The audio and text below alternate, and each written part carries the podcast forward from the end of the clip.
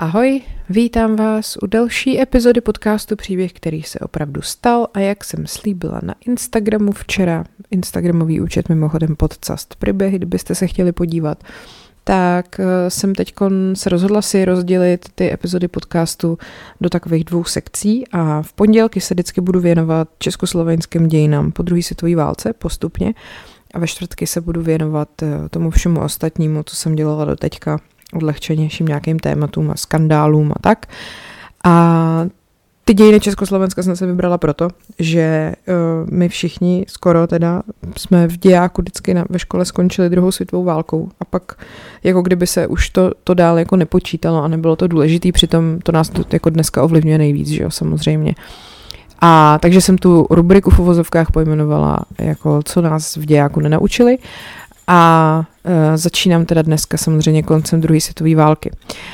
Vítězný únor tam bude až jako finále toho dnešního dílu, protože tam jsou důležitý ty tři roky mezi tím. Mezi lety 45 a 48 se událo spousta změn, které pak jako nastolili tu, ten velký převrat, který přišel a kdy se moci chopili komunisti. Takže to je jedna věc. Druhá věc, podle mě je důležitý zmínit, že vycházím hodně z poznámek historika Jiřího Pernese, což eh, je mimochodem taky pán, který byl eh, ředitelem Ústavu pro studium totalitních režimů. Tak a je to teda docela rozsáhlý, budu se snažit to podávat tak, aby vás to bavilo, no uvidíme. Jdeme na to. Eh, když po šesti letech nesvobody, že jo, války, do přiletěla 10. května 45 do Prahy československá vláda, tak eh, ji všichni vítali samozřejmě s nadšením a s nadějema. A všichni jako věřili, že začíná období svobodného rozvoje, demokracie, prosperity a že nás vlastně nic neohrožuje. Všichni si tak jako naivně mysleli, že to, co se prostě, to, co bylo před Mnichovem, tak se teď zase vrátí zpátky. Možná by bylo fajn, pokud jste neposlouchali, tak si poslechnout tu epizodu podcastu, kde mluvím právě o Mnichovské dohodě, protože tam eh, je řečenýho spousta toho, co, na co tady vlastně dneska jako budu navazovat. Um, tak, všichni vlastně agresivní, všichni, uh, pardon, Eh, agresivní nepřátelský Německo leželo v troskách a eh, vlastně v Čechách se setkaly dvě osvoboditelské armády. Sovětská a americká, neboli spojenecká.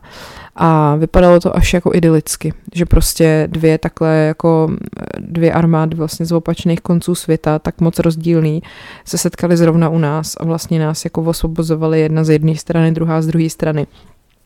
A nikdo samozřejmě netušil v té době, že jde o iluzi, která prostě potrvá jenom tři roky a že za ty tři roky přijde nová totalita. Tak, tušil to můj pradědeček. Ten tehdy říkal, neradujte se, když, při, když skončila jedna totalita, tak přijde jiná a věděl to, měl pravdu, pak ho zavřeli, svině.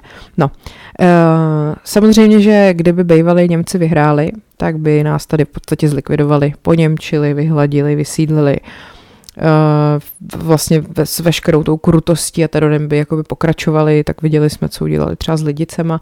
Eh, přišlo by takzvané konečné řešení české otázky. A teda nestalo se tak, že jo, ale uh, oni nás sice jakoby, ty rusové třeba nás osvobodili od tam toho konkrétního zla, ale to neznamená, že nás osvobodili a udělali z nás svobodní lidi. To je ten důležitý moment, co si bohužel lidi tehdy neuvědomili, ale nelze se jim divit, protože byli v euforii, prostě skončila válka a kdokoliv, kdo tehdy přišel jako ten, který tu válku ukončil, byl prostě hrdina, že jo? to je jako jasný a nelze prostě to těm lidem jako zazlívat. No, největší část toho československého území právě osvobodila rudá armáda a ta vyhnala německé jednotky, samozřejmě utrpěli taky největší ztráty a lidi prostě vítali rudoarmějce, jo, spontánně, nadšeně. Samozřejmě nelze jako spochybňovat, že oni opravdu byli stateční a odhodlaní ty vojáci a že to asi ani nikdo snad nedělá. Nicméně eh, na druhou stranu oni si dost jako na tom území našem počínali jak v nějaký kolony, že tady jak, jak kdyby tady neplatilo žádný právo, ale taková je jejich libovůle, protože oni jsou ty osvoboditelé, takže se dočtete nebo doslechnete nebo i uvidíte spoustu příběhů rabování, krádeží, znásilňování, je to stvárněný v nějakých jako seriálech, filmech. Prostě to, že vím, že to je i zápletka několika jako příběhů vyprávěných právě z té doby, kdy prostě nějaký ruský voják znásilnil nějakou Češku v rámci tady toho osvobozování. A dělo se to jako v nemalém rozsahu. A nebyly to žádný ojedinělý incidenty, jako američani to samozřejmě dělali taky, ale bylo toho mnohem míň. Nicméně to nebylo jako tak zlý, aby to v lidech vyvolalo nějakou jako protiruskou nenávist. A asi to nejhůř odnesli samozřejmě ty německý civilisti, který tady jako byli asi eh, ještě před vyhnáním. A nějak ty ostatní obyvatele prostě tam převažovala ta vděčnost těm Rusům. Tak, pandička dneska neťapká, ale kvílí tady, abych ji pustil ze dveří ven na zahradu a já to co? Neudělám. Pando, pojď si sem sednout, pojď poslouchat. Tak, uh, problém byl v tom, že ty armády se samozřejmě řídily politickýma příkazama a uh, to vlastně tu podstatu toho jako Češi vnímali dost omezeně. Mm, byli vděční, jak jsem říkala, a to, že byli vděční vojákům a osvoboditelům, se rovnalo tomu, že byli vlastně vděční tomu sovětskému svazu a potažmo teda Stalinovi. A tím pádem vlastně jakoby získávali takový úplně nesmyslný iluze o Moskvě, o, o Rusku a jak oni jsou vlastně skvělí. A tu náklonost posiloval i jako docela velký počet padlých těch vojáků, který tady jakoby obětovali za nás svoje životy. Bylo jich asi 140 tisíc, což je fakt hodně. Nicméně uh, otázkou je, jako, ten, jako jestli ten počet obětí byl jako nutný jako mít, že jestli to nesouviselo spíš s tím jejím způsobem válčení, že tam jako ty generálové na nějaký životy jednotlivců dvakrát jako nehleděli.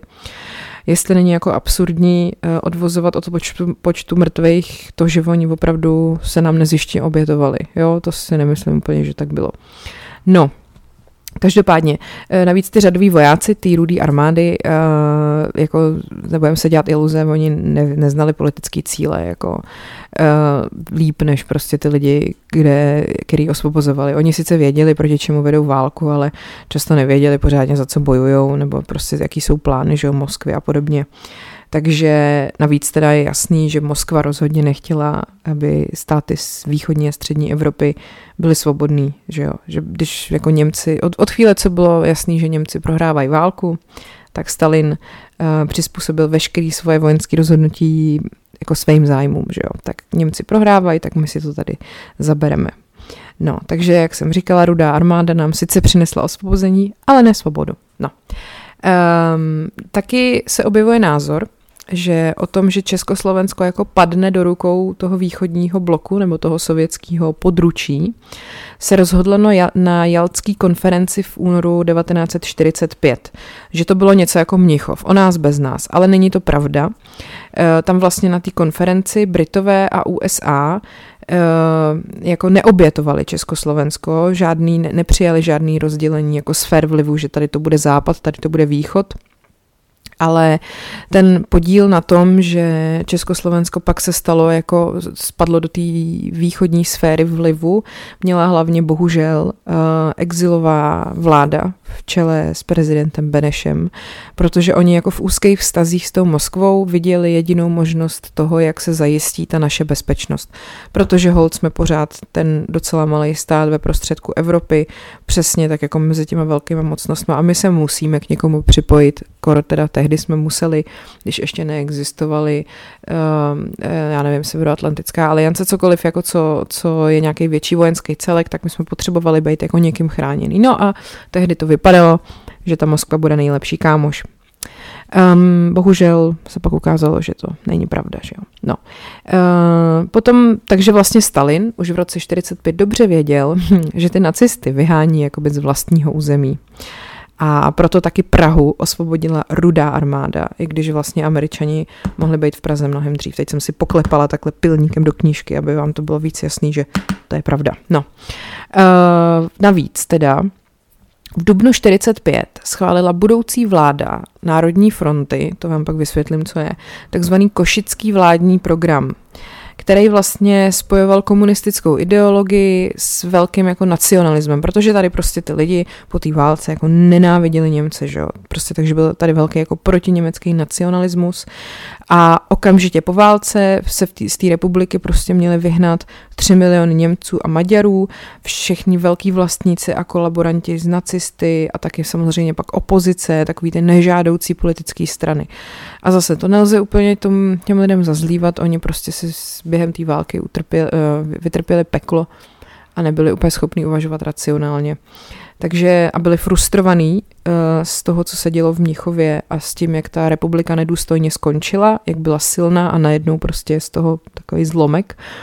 A takže si mysleli, že prostě když se odstraní všechny ty chyby a nedostatky, co k této tragédii vedly, tak to bude jako dřív. A vlastně si to tak nějak myslel i Edvard Beneš.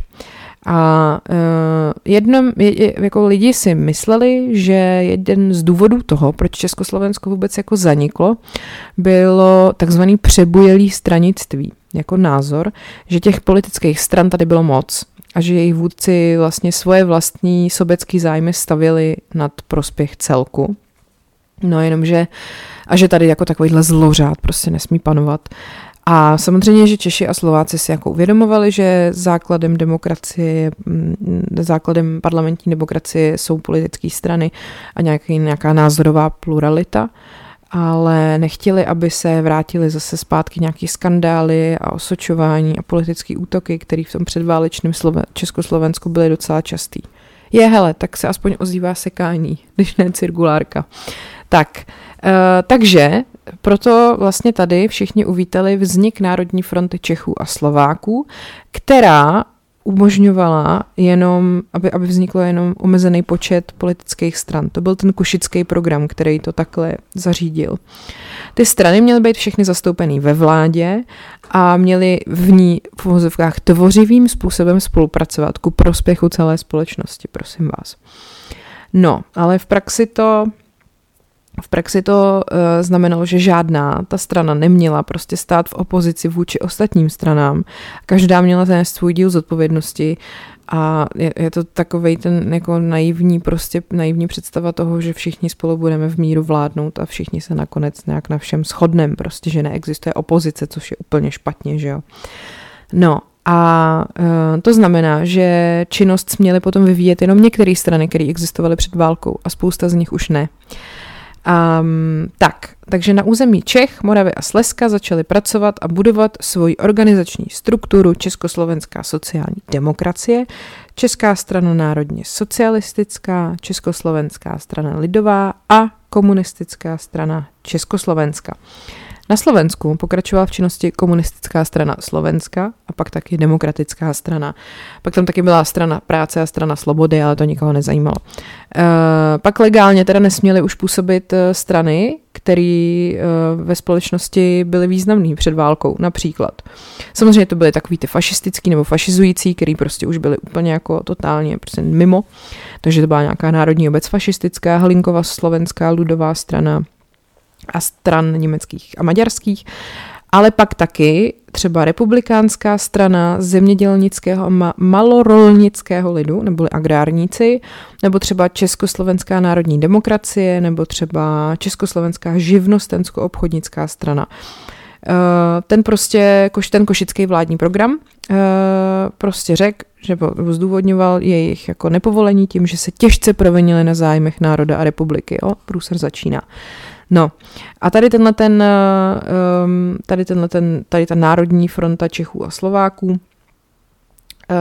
byla vlastně um, jako umlčela nějaký elementy různých konzervativních a pravicových stran. Jako preferovaly se tam vlastně jenom ty levicové síly, protože vlastně ze čtyř těch stran, které tam teda byly, tak tři se už ve svém názvu hlásily jako k socialismu, že jo. No a samozřejmě, že ze všech stran té Národní fronty největším tempem rostl počet členů komunistické strany Československa. Na těch územích, který osvobodila rudá armáda, rychle rostla síť těch jejich organizací. Mimochodem, my jsme teďka z nudy, uh, už jako v zoufalství, začali koukat na 30 případů Majora Zemana a samozřejmě, že to je jako uh, tendenční, ten seriál je příšerný v určitém smyslu, ale je to tam třeba hnedka v první epizodě hrozně dobře vidět, protože jako Major Zeman se vrací z koncentráku, mimochodem má podle mě jako takový půpek, že kdyby takhle byl v koncentráku, tak eh, tam možná byl takhle den, ale no, chápete, jak to myslím, prostě takhle člověk nevypadá, když se vrátí z koncentráku, to je jedno. Uh, a vrátí se jako do toho svého rodného městečka a tam už právě se takhle šikujou všichni ty místňáci do těch různých organizací a různě jako s Rusama se tam spojujou a to. Tak přesně takhle to bylo. Uh, takže na těch míst, tak byste třeba se chtěli podívat na Majora Zemana, tak zrovna ta první epizoda je taková docela jako edukativní. No, Uh, takže komunistická strana uh, Československá třeba, nebo teda respektive komunistická strana v Čechách měla v roce 45 uh, eh, půl milionu členů, ale třeba v roce 48 už to byl milion a půl, jako to, to prostě rostlo úplně exponenciálně. No a každá ze stran té Národní fronty měla v parlamentu 50 poslanců, ale komunisti tam měli dvojnásobný počet, protože formálně tu existovala komunistická strana Československá a komunistická strana Slovenska, a že to byly jakoby dvě na sobě nezávislé politické strany, jo, takže měli vlastní jako poslance, no vtipný. Uh, pro zatímní národní schromáždění se pak sešlo 28. října 1945 a první, co uskutečnilo, bylo, že zvolili Edvarda Beneše prezidentem republiky a vlastně zpětně mu schválili všechny ty jeho dekrety, který on vydal během toho, co byl v exilu za druhé světové války. Takže když uh, potom uh, ta národní, to národní schromáždění začalo pracovat, uh, tak potom ještě Edvard Beneš vydal další, během dalších pěti měsíců další právní normy, které pak jako o, o, vlastně nějak ovlivnily jako charakter té republiky. No a on se sice dovolával toho, aby se tak nějak pokračovalo v tom, co tady bylo před válkou, ale zároveň uh, chtěl aby ta změna té republiky byla v ekonomice i v tom sociálním, jako v sociálním charakteru. Uh, chtěl prostě, aby ta demokracie byla socializující a socializační a právě tyhle ty dekrety, který vydával některý z nich třeba znárodňovací, tomu přispívali. Jo? Takže se znárodnili doly, průmyslové podniky, potravinářské podniky, akciové banky, soukromí pojišťovny, kinematografie. To je přesně od důly díra v zemi, to vám nemůžou zít, no a bum, a bylo to. Takže uh, to znárodnění se mělo provést za náhradu, takže ze znárodněných závodů se zřizovaly národní podniky a vlastně díky tomu se v rukou státu některý průmyslový odvětví ocitly úplně celý, třeba energetika. Takže prostě najednou nebyl jako žádný soukromý sektor tady v tomhle odvětví, všechno prostě patřilo státu. No, pak taky se zřídila hospodářská rada, tam měla být pomocný orgán vlády, připravoval hospodářský plán a dělalo se taková ta už takzvaná dvouletka, takže dvouletý hospodářský plán obnovy a výstavby národního hospodářství. Samozřejmě, že vzor toho byly sovětský pětiletky, jo, takže už prostě, už to šlo, už to šlo do prdele. No. A e, navíc taky samozřejmě, že velký dopad měli, kromě tady toho všeho, měl vedle toho všeho i odsun Němců z Československa, protože všechny hospodářské podniky, co se dřív nacházely v rukou německých vlastníků, když to byl třeba velký tovar nebo malý zemědělský hospodářství, přešly do rukou československého státu a ten rozhodoval o tom, co s tím jako bude dál, kdo to bude vlastnit, no, družstva, že jo, samozřejmě. No a prostě ta německá okupace tomuhle tomu vlastně pomohla, protože lidi ty Němce tak nenáviděli, že tady to všechno schválili. A že už prostě nikdy nechtěli zažít to, co zažili po Mnichově, že jo. No, takže první parlamentní volby se konaly 26. května 1946 a vítězně z nich vyšla právě komunistická strana Československa. Opravdu šokující. A, a, a dlouholetý protivník třeba KSČ, národně socialistický politik a minister spravedlnosti Prokop Drtina e, ve svých pamětech konstatoval. České voličstvo dalo komunistům větší moc a sílu, než oni sami na jaře 1945 v Moskvě očekávali. Za to je ovšem tedy odpovědný jen český národ sám, český lid sám, nikdo jiný. Nechť tedy nikde jinde vyníka nehledá a nesnaží se této odpovědnosti zbavit. No, a předsedou vítězné strany byl tehdy Klement Gottwald, a takže se stal i předsedou nově jmenované vlády. A vedle těch ministerstev, který už jako zpravovali v kabinetu předchozím, eh, obsadili komunisti i ministerstvo financí a ministerstvo vnitřního obchodu, takže jejich vliv na vývoj toho státu strašně vzrost. A navíc jako si tam dosazovali prostě svoje soudruhy ve všech rezortech, byli nějaký komunisti, že jo nebo lidi, kteří se jim aspoň nějak jako zavázali. Druhý místo předseda vlády byl William Široký ze Slovenska, v čele ministerstva vnitra byl člen KSČ Václav Nosek, ministerstvo informací řídil komunista Václav Kopecký, pak taky měli ministra zemědělství Juliuse Ďuriše, eh, ochrany práce sociálních věcí Julius Šoltés jo, a ministra školství Zdeněk Nejedlí.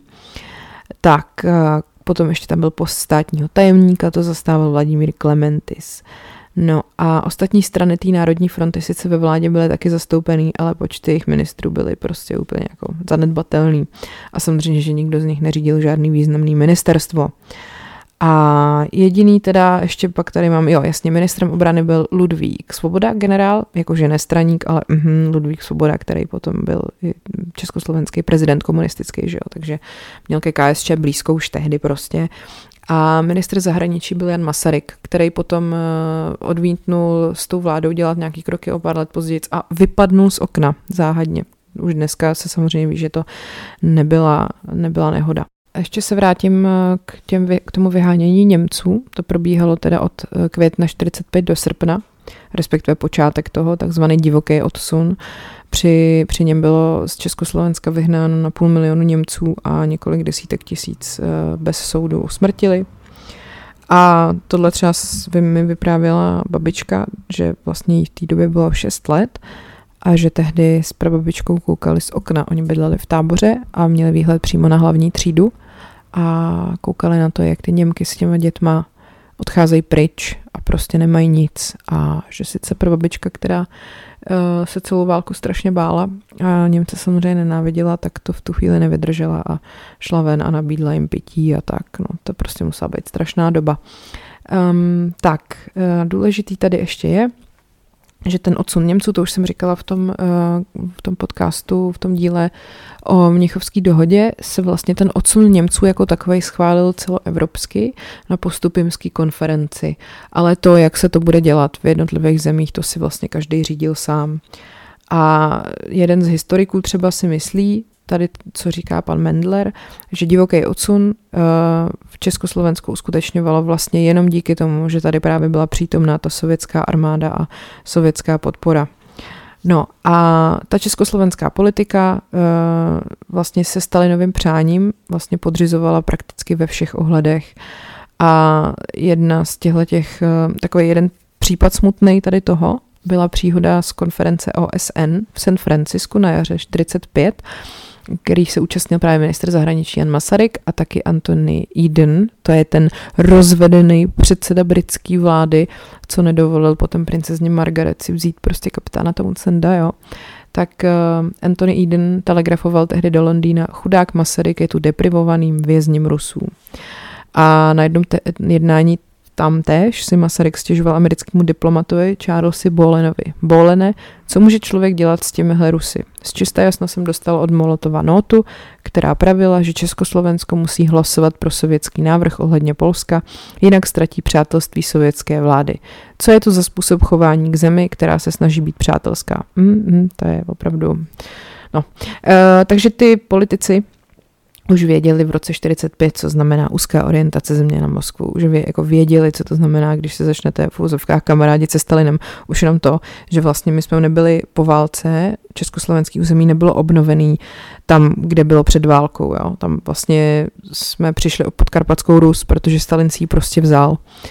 A stejně z toho nikdo nevyvodil důsledky a nedokázali se té zlovůli jako vzepřít nějak, bohužel. No, další takový příklad je, že vy, m, američani vydali takzvaný Marshallův plán, což byl plán hospodářské pomoci zemím po válce a samozřejmě, že my jsme se na ten Marshallův plán vykašlali, nebo jsme ho odmítli, tady tu pomoc na žádost Stalina a Moskvy, že jo? protože my patříme jim a my se nebudeme zavazovat Američanům. No prostě průser.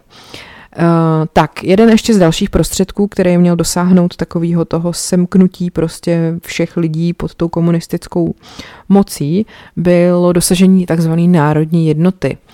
A to třeba znamenalo, že se, jak, nebo takhle to znamenalo, že i ty široké vrstvy veřejnosti se prostě dostanou do různých organizací a institucí. Takže 7. června 45 se sjednotily odbory a to se pak stvrdilo i zákonem o rok později. A takže prostě před válkou existovalo spousta odborových organizací, združení a svazů, prostě jako kdo každý chtěl, i politické strany měly odbory, tak najednou se to všechno sloučilo v jeden celek, který se jmenoval Ústřední rada odborů, neboli Revoluční odborové hnutí, ROH, že jo, známe všichni, jak pak se jezdilo za Komančů prostě na pobyty ROH, tak tohle je přesně ono. To byly prostě mm, normální jako sjednocený odbory. Uh, pak se taky vytvářela mládežnická organizace, Svaz České mládeže a na Slovensku svaz slovenské mládeže a tyhle ty subjekty měly bránit tomu, aby, vlast, aby vznikaly nějaký další mládežnické organizace pod třeba jednotlivými politickými stranama, pak taky vzniknul jednotlivý svaz českých zemědělců, jednotlivý svaz slovenských zemědělců, Združení českých partizánů, organizace novinářů, spisovatelů a tak dále. Jo? Všechno prostě to bylo uh, takhle tupě prostě sjednocený. No a ta národní jednota prostě eh, ve všem byla důležitá, mělo to přispět k lepší organizaci toho života a rozvoj a fuj, všechny ty věci, ze kterých se člověku teďka zvedá kufr. Eh, a hlavně ale důležitý bylo, že nešlo o nějaký spontánní proces, že ty lidi by to dělali dobrovolně. Ty lidi k tomu byli jako nucený. Oni se tomu třeba i bránili, ale uh, to prostě ne- neexistovalo.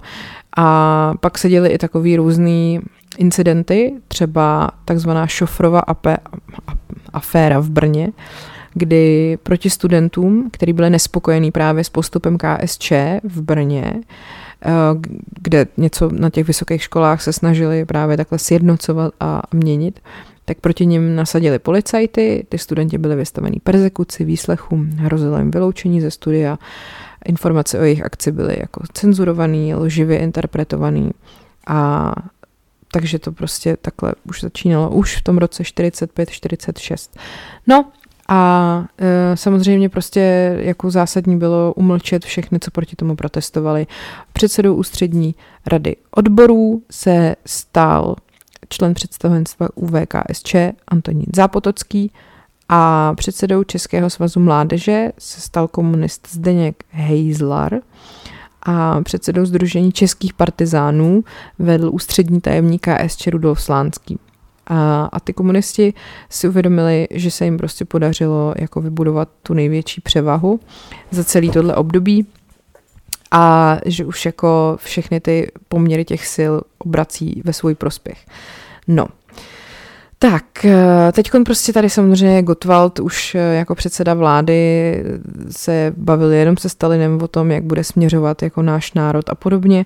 A došel pak k závěru, že by bylo skvělé, kdyby strana dosáhla ještě lepšího volebního výsledku než v těch volbách v roce 46, kdyby měla víc než 50% voličských hlasů, tak by se vlády mohla zmocnit pokojnou cestou bez nějaký tý mm, revoluce, že jo, a nějakých bojů na barikádách. A tak přišli s myšlenkou, že teda je potřeba pro ty cíle získat nadpoloviční většinu národa a začali tak upravovat svoji politiku.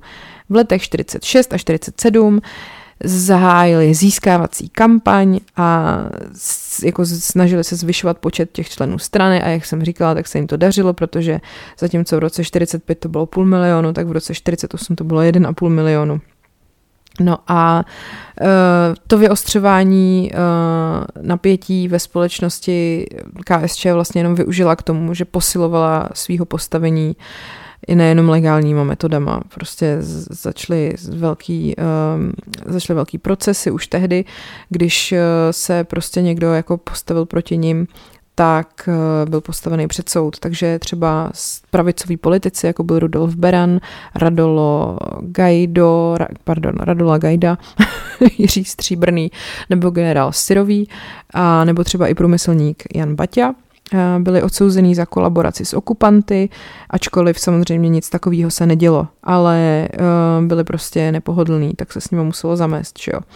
No a československá veřejnost tady to všechno jako by brala na vědomí, ale vlastně to tak nějak schvalovala, protože prostě ta popularita i ten počet těch uh, komunistů prudce vzrůstal. A tak to tak jako brali mlčky a dokonce možná i jim to bylo sympatický. A Československo se prostě čím dál víc dostávalo do závislosti na Sovětském svazu.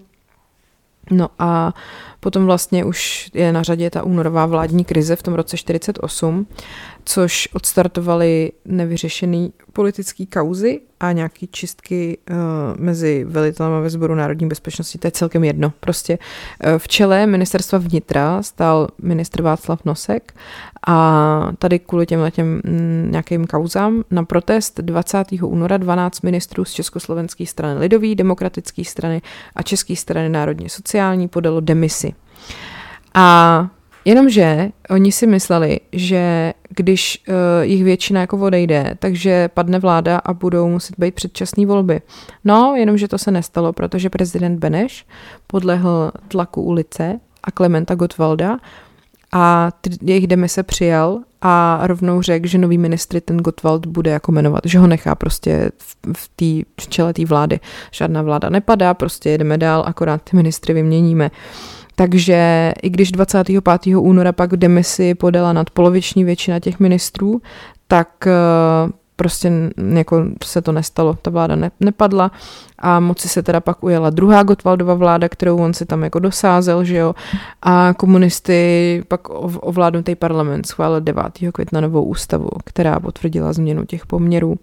Takže 25. únor v době totality byl slavený jako významný den, jako vítězství československého pracujícího lidu, a velkolepost oslav pak přetrvávala prostě po desetiletí a třeba i ještě v roce 1988 na, na staroměstském náměstí prostě byl ohňostroj jo, a tak. Ale pak teda i po převratu v omezený míře to dálka SČM jako slavili po roce 90. Fuj. No a prezident Klement, teda pardon, Klement Gottwald potom uh, vlastně, když si dosadil ty své ministry, tak šel za Edvardem Benešem na hrad, že jo, aby uh, prezident odsouhlasil tu demisi a rekonstrukci vlády na základě toho jeho návrhu a pak z korby nákladního vozu přednesl davu svůj projev. Právě se vracím z hradu od prezidenta republiky, to všichni známe, že jo, tady tuhle tu hlášku. Ještě když on to tam říkal, tak jak tam byly ty ampliony a ozývala se ta vozvina, tak to bylo takový to právě, právě, právě, se, se, se, vracím, vracím, vracím, z hradu, hradu, hradu, od prezidenta, denta, denta, republiky, ky, ky, ky, ky, ky, ha, ha, ha. No, takže eh, dnes ráno jsem panu prezidentu republiky podal návrh na přijetí demise ministrů, kteří odstoupili 20. února tohoto roku. Současně jsem panu prezidentu navrhl seznam osob, kterým má být vláda doplněna a rekonstruována. A mohu vám sdělit, že pan prezident všechny mé návrhy přesně tak, jak byly podány, přijal. Soudrozy a soudružky, bla, bla, bla, bla, bla. No, já teda nechci uh, jako být, um, jak to říct, uh, podezřívavá, jo? ale všímáte si, jak se teďka tady mění ministři u nás, jeden za druhým. Vždycky uh, Miloš Zeman řekne, že se mu někdo nelíbí, a ten člověk uh, do týdne prostě pryč a dá se tam někdo jiný. Jako není to samozřejmě to samý, ale ty vole, kde to jsme, jako to snad právě není možné. To přesně kvůli tomu vám tady to vyprávím, abyste věděli, co se tady dělo, aby se tady to už nikdy neopakovalo. Jo. To vole. No, tak, uh, takže takhle se to stalo a pak už to bylo všechno v prdeli na 40 let. A to byl teda vítězný únor. A ještě jsem si říkala, jestli vám něco nepovím o Klementu Gottwaldovi, protože to je velmi z- zajímavá v úzovkách postavička. E, mimochodem, já než si to tady najdu, tak e, bych vám chtěla ještě doporučit tady k tomuhle tomu tématu, takový té kolektivizace a toho, jak se to mezi tou válkou a tím převratem dělo, je skvělý film český, všichni dobří rodáci. Možná ho znáte, možná jste o něm slyšeli a nikdy vás nenapadlo se opustit. Puste si ho, i vážně skvělý. Je teda hrozně jako smutný. A třeba já nevím, jako člověk zná Vladimíra Menšíka jako komediálního herce, tady vůbec nemá jako komickou roli a je to strašně jako dojemný a takový fakt drásající, co se těm lidem tehdy jako dělo. No, tak to je jedno doporučení. Druhý doporučení rozhodně, jak už jsem jednou tady říkala, seriál Český století. A ještě jsem, ještě mě, ještě jsem měla v hlavě něco tady o tomhle tom převratu. Jo, uh, film Toman, taky český, o Zoltánu nebo Zdeňku Tomanovi, což byl velice zvláštní člověk, takový jeden komunistický zároveň funkcionář, zároveň takový kšeftař, který sice během odsunu zachránil tisíce židů, ale nechal si za to všechno moc dobře zaplatit. Uh, hraje ho Jiří Macháček, mimochodem, když se člověk podívá na to, jak Toman vypadal a jak vypadá Macháček, vypadá jako dvojčata. Je to skvělý jako výběr, je to i teda to jako hrál strašně dobře. Ten film je hrozně zajímavý, dlouhý, hodně historicky přesný, je tam vždycky, se tam někdo objeví, je tam popisek, je to skoro až dokumentární. A tak to vám doporučuju, to se podívejte. Eh, je to takový těžký téma, docela podle mě dobře vysvětlený. I to, jak se to tady mlelo v těch třech letech, jak tam je vlastně vidět ten Jan Masaryk, eh, všichni ty, co tehdy začínali, ten Rudolf Slánský a všechny ty svině, které se pak vybarvily, jak jim postupně rostly křídla. Tak eh, to je taková ještě další, takový další doporučení. A ještě si pojďme něco říct o tady Klémovi, že jo, protože Kléma, uh, no, tak Kléma se narodil prosím vás 23. listopadu 1896 v Herolticích a byl to teda uh, český československý komunistický politik a po druhé světové válce nejdřív vykonával funkci premiéra v první a v druhé vládě a ty čtyři měsíce potom v vítězném únoru ho zvolili prezidentem Československa. No. Eh, byl ženatý s Martou Gotwaldovou a ona teda, jo a ještě zajímavý je, že on byl nemanželský dítě eh, zemědělské dělnice Marie Gotwaldové. No. Eh, Marta Gotwaldová byla taky nemanželský dítě a je vždycky jakoby dřív se hodně o ní mluvilo, jako že je to strašně nevkusná, taková selka. Jako ona se snažila být hrozně stylová, eh, snažila se oblíkat jako u těch nejlepších značek, že jo, nechala si sice šít eh, šaty u Podolských, když jí chudinku celý ten její salon zestátnili, ale prostě nikdy nedosáhla takový té elegance, já nevím, paní Benešový nebo tak, takže si z ní všichni vždycky dělali srandu, že je to taková prostě nanicovatá, hloupá paní. No. Uh, Ona zajímavý teda je ještě, že třeba ta Marta jako při tom Klémovi stála, ale do KSČ nikdy ne, nevstoupila. To je docela dobrý. A tak, teď ještě tady si řekneme o Klémovi takový zajímavosti. Eh, on zemřel 11. března 1953, eh, když se vrátil ze Stalinova pohřbu řekl, si, řekl, postěžoval si předsedovi vlády Antonínu Zapoteckému, že mu není příliš dobře, myslel si, že má chřipku, ale ve skutečnosti to nemohla být chřipka, že jo, protože byl závislý na alkoholu a trpěl syfilidou a navíc měl aneurizmat, čili jako výduť srdeční aorty. No a 14. března 53 konečně umřel. A původně eh, jeho tělo bylo uložené v mauzoleu, a kde původně měl ležet Tomáš Garik Masaryk, což je prostě nechutný ale tam nakonec, teda jo, deset let ho vystavovali jako Lenina a uh, pak ho asi nějak dali pryč a spo, jo, dali ho pryč a spopelnili ho v roce 62 a protože prej provoz mauzolea byl moc nákladný a že se taky kritizoval kult osobnosti v té době. No a uh, pak se samozřejmě ale šířily zvěsti o tom, že uh, to tělo bylo ve velmi jako špatném stavu. Fuj. A urnu s popelem potom uložili do Národního památníku a po sametové revoluci ho přemístili s urnama dalších významných členů KSČ do společného hrobu číslo 137 na Olšanských hřbitovech. Nic lepšího si ani nezaslouží. Tak uh, Tohle bylo jenom takový, jako že samozřejmě to, co se stalo mezi tím, mezi jeho narozením a smrtí, to vám tady pak budu vyprávět v dalších podcastech, tak jsem jenom chtěla tohleto. A to právě zrovna v tom uh, seriálu Český století uh, tohohle toho Gottwalda zahrál Jiří Vyorálek, můj oblíbený herec, původně z divadla Husa na provázku a je výborný úplně skvělý, tak si to fakt buď... Jo a mm, toho uh, Slánskýho Rudolfa tam hraje David Novotný a jako oba jsou děsivě dobrý v tom prostě. Tak dobře, já už budu držet hubu, pro dnešek by to stačilo a já se budu těšit zase ve čtvrtek, to si vyberu nějaký jiný téma a budu ráda, když mi napíšete nějaký zase ohlasy, komentáře. Hrozně vám děkuju za to všechno, co jste mi psali teď po díle s princem Filipem.